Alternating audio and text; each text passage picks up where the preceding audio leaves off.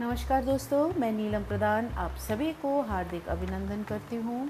पूर्व अध्याय में हमने दान, धर्म और शुद्धता के साथ अन्य आदर्शों का श्रवण किया था। आज हम सोलहवा अध्याय सुनने जा रहे हैं। तो चलिए, श्री शिव महापुराण हमें कौन सा नया आदर्श का स्मरण कराता है एवं कौन सा ज्ञान से प्रेरणा देती है? तो सुनते हैं श्री शिव महापुराण के विदेश्वर संहिता से सोलहवा अध्याय। प्रसंग है पार्थिव पूजन और उसका फल। ऋषि बोले, हे सूत जी, अब आप हमें उस पार्थिव पूजन की विधि बतलाइए जिससे सभी अभिष्ट सिद्ध होते हैं। सूत जी बोले, आपका प्रश्न बड़ा उत्तम है। आप सुनिए, मैं कहता हूँ। हे महर्षियों, मिट्टी से बनाई हुई प्रतिमा का पूजन करने से पुरुष हो या स्त्री सभी के मनोरथ पूर्ण होते हैं। इसके लिए नदी, तालाब, कुआ या जल के भीतर की मिट्टी लाकर सुगंधित द्रव्य के चूर्ण से उसका शोधन करें और अच्छे मंडप में बैठकर दूध डाले।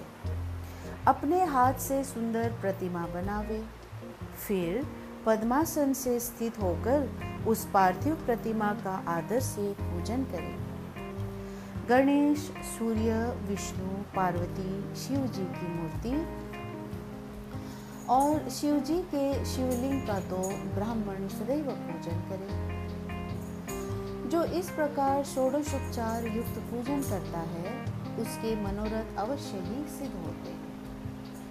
किसी भी देवता के स्थापित किए लिंग पर तीन शेर नैवेद्य और स्वयं उत्पन्न हुए लिंग पर पाँच शेर नैवेद्य चढ़ाने का नियम है। इस प्रकार जो हज़ार बार नैवेद्य चढ़ाता है, यदि वो ब्राह्मण है तो उसे सत्यलोक की प्राप्ति होती है। यह सत्य है। बारह अंगुल चौड़ा और पच्चीस अंगुल लंबा, यह लिंग का प्रमाण है। तथा पंद्रह अंगुल ऊँचा लोहे का या लकड़ी के बनाए पात्र का भी नाम शिव है। ऐसे लिंगों की पूजा महापूजा कहलाती है और इनके अभिषेक से आत्मशुद्धि, गंध गंध चढ़ाने से पुण्य प्राप्ति नैवेद्य चढ़ाने से आयु और तृप्ति तथा धूप देने से धन की प्राप्ति होती है। दीप से ज्ञान और तांबुल से भोग मिलता है। अतएव स्नान आदि से ये छह पूजन के अंग का यत्न पूर्वक साधन करें। नमस्कार और जप ये दोनों अभिष्टदायक है। इनको पूजा के अंत में अवश्य करें। क्योंकि इनसे भोग और मोक्ष दोनों ही प्राप्त होते हैं। मानसिक पूजन में भी इनको अवश्य ही व्यवहार में लावे। जो जिस देवता की पूजा करता है, वह उस देवता के लोक को प्राप्त होता है। साथ ही उसे उनके बीच के लोक लोकों में भी यथेष्ट भोग मिलते हैं। हे महर्षियों, आप श्रद्धा से सुनिए। मैं विशेष रीति से वर्णन करता हूँ। इस भूलोक में श्री गणेश जी सम्यक प्रकार ऐसे पूजनीय है कि जिनसे अभीष्ट सिद्ध होता है। जैसा शिव जी ने नियत किया है, उसके अनुसार तिथि, वार नक्षत्र आदि का समुचित विचार कर जो सविधि इनकी पूजा करता है, उसके कौन सा मनोरथ पूर्ण नहीं होते? गणेश पूजन से सभी पाप दूर भाग जाते हैं और वह अपने सभी अभिष्टों को पूर्ण करते हुए मोक्ष तक को पहुँच जाता है। इसी प्रकार श्री विष्णु जी का तथा और भी देवताओं की जो जिसकी पूजा करना चाहता है, वह उन देवताओं के वार, तिथि, नक्षत्र का विचार कर षोडशोपचार पूजन, भजन करे तो उसके अभिष्ट की प्राप्ति होती है। शिव जी का पूजन तो सब मनोरथों को देने वाला है। जो आर्द्रा नक्षत्र में और महा आर्द्रा में माघ कृष्ण चतुर्दशी को शिव जी का पूजन करता है, उसकी आयु बढ़ती है। मृत्यु हरण होती और सर्वसिद्ध की प्राप्ति होती है। ऐसे ही और भी नक्षत्रों, महीनों और वारों में शिव जी की पूजा का अद्भुत महात्म्य है। शिव जी का भजन भोग मोक्ष को देने वाला है। वारों के हिसाब से कार्तिक मास में देवताओं का यजन विशेष फलदायक होता है।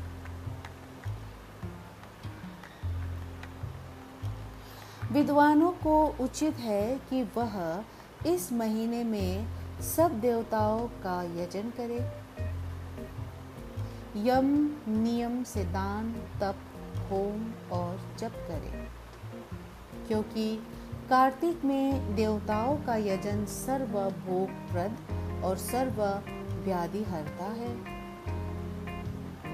कार्तिक मास में रविवार के दिन जो सूर्य की पूजा करता है और तेल तथा कपास का दान करता है, उसको यदि कुष्ठ रोग है तो वह दूर हो जाता है। इस प्रकार शिव जी की पूजा के अनेक विधान हैं जो अपने मन को या जीवन को शिव जी को अर्पण कर देता है। उसे शिव जी सा, सायुज्य मुक्ति प्रदान करता है। योनि और लिंग इन दोनों स्वरूपों के शिवजी के स्वरूप में समाविष्ट होने के कारण शिवजी जगत के जन्म निरूपक है और इस नाते से जन्म की निवृत्ति के लिए श्री शिव जी की जन्म पूजा का अलग विधान भी है।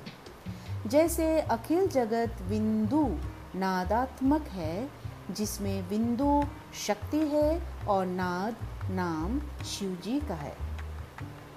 बिंदु का आधार नाद है और जगत का आधार बिंदु है। अतः ये दोनों ही जगत के आधार हुए। बिंदु देवी और नाद शिव है। इसी से यही दोनों शिवलिंग इस नाम से कहे गए। अतः जन्म की निवृत्ति के लिए शिवलिंग को पूजे। देवी रूप, माता बिंदु और शिव रूप पिता नाथ है। पूज्य माता पिता की पूजा करने से निश्चय ही परमानंद प्राप्त होता है। जिसे परमानंद की इच्छा हो, वह शिवलिंग की पूजा करे। जैसे जो पुत्र माता पिता की सेवा करता है, उस पर माता पिता कृपालु रहते हैं। वैसे ही शिवलिंग माता पिता के इस मुख्य रूप को जानकर उनकी पूजा करें। हे मुनि, पुंगवो। क्षमा करें। हे मुनि, पुगवो। जैसे भर्ग, भर्गा अर्थात पुरुष और प्रकृति यही दो जन्म के मुख्य है, वैसे ही शिवलिंग भी है। पुरुष से प्रकृति में मेल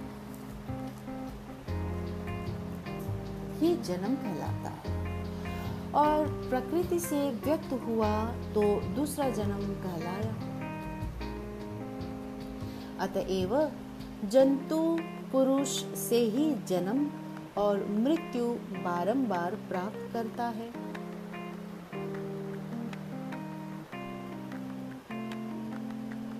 माया से जन्म जन्म से जीर्ण और इसी से जीव नाम पड़ा। जन्म होते ही यह फांसी से बंध जाता है और इसी से इस जीव शब्द का यह अर्थ हुआ। अतएव जन्म की फांसी से छूटने के लिए जन्म लिंग को अच्छी तरह पूजे। भम से भग प्रकृति का नाम पड़ा। और यह प्रकृत शब्द मात्र आदि से प्रकृति तथा इंद्रिय और भोजन से भग का यह भोग ऐसा शब्द हुआ।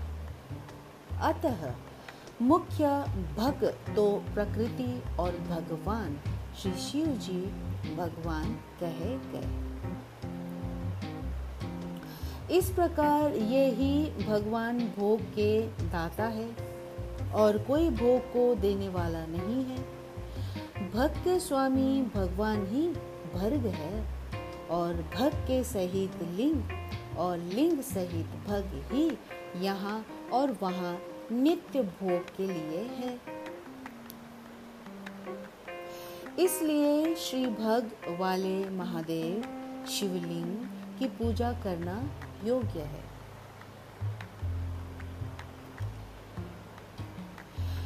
शिव भक्ति के मिलाप का नाम लिंग है। शिव जी अपने लिंग के पूजन करने से प्रसन्न हो जाते हैं। जो इस शिवलिंग का सादर पूजन करता है, वह जन्मादि से निवृत्त हो जाता है।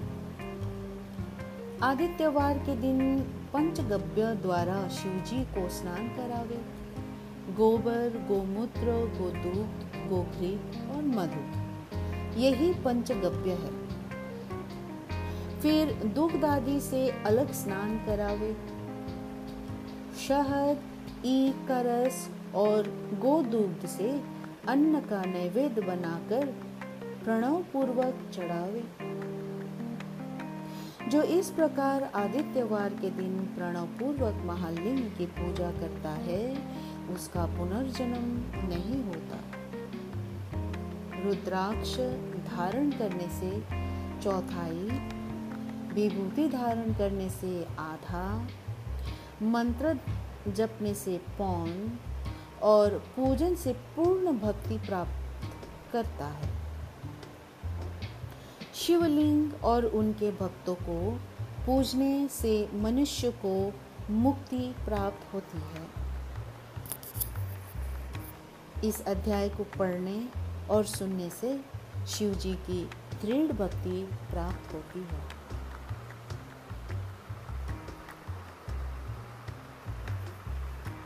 तो दोस्तों, ये आप श्रावण कर रहे थे सोलहवा अध्याय। शायद आपको लगा होगा कि यह अध्याय काफ़ी लंबा है। तो यह लंबा था और उसका कारण भी आप जानते हैं। आपने यह जाना कि शिव पूजा का क्या अर्थ है एवं शिव पूजा का क्या विधि है और उसका क्या फल प्राप्त कर सकते हैं।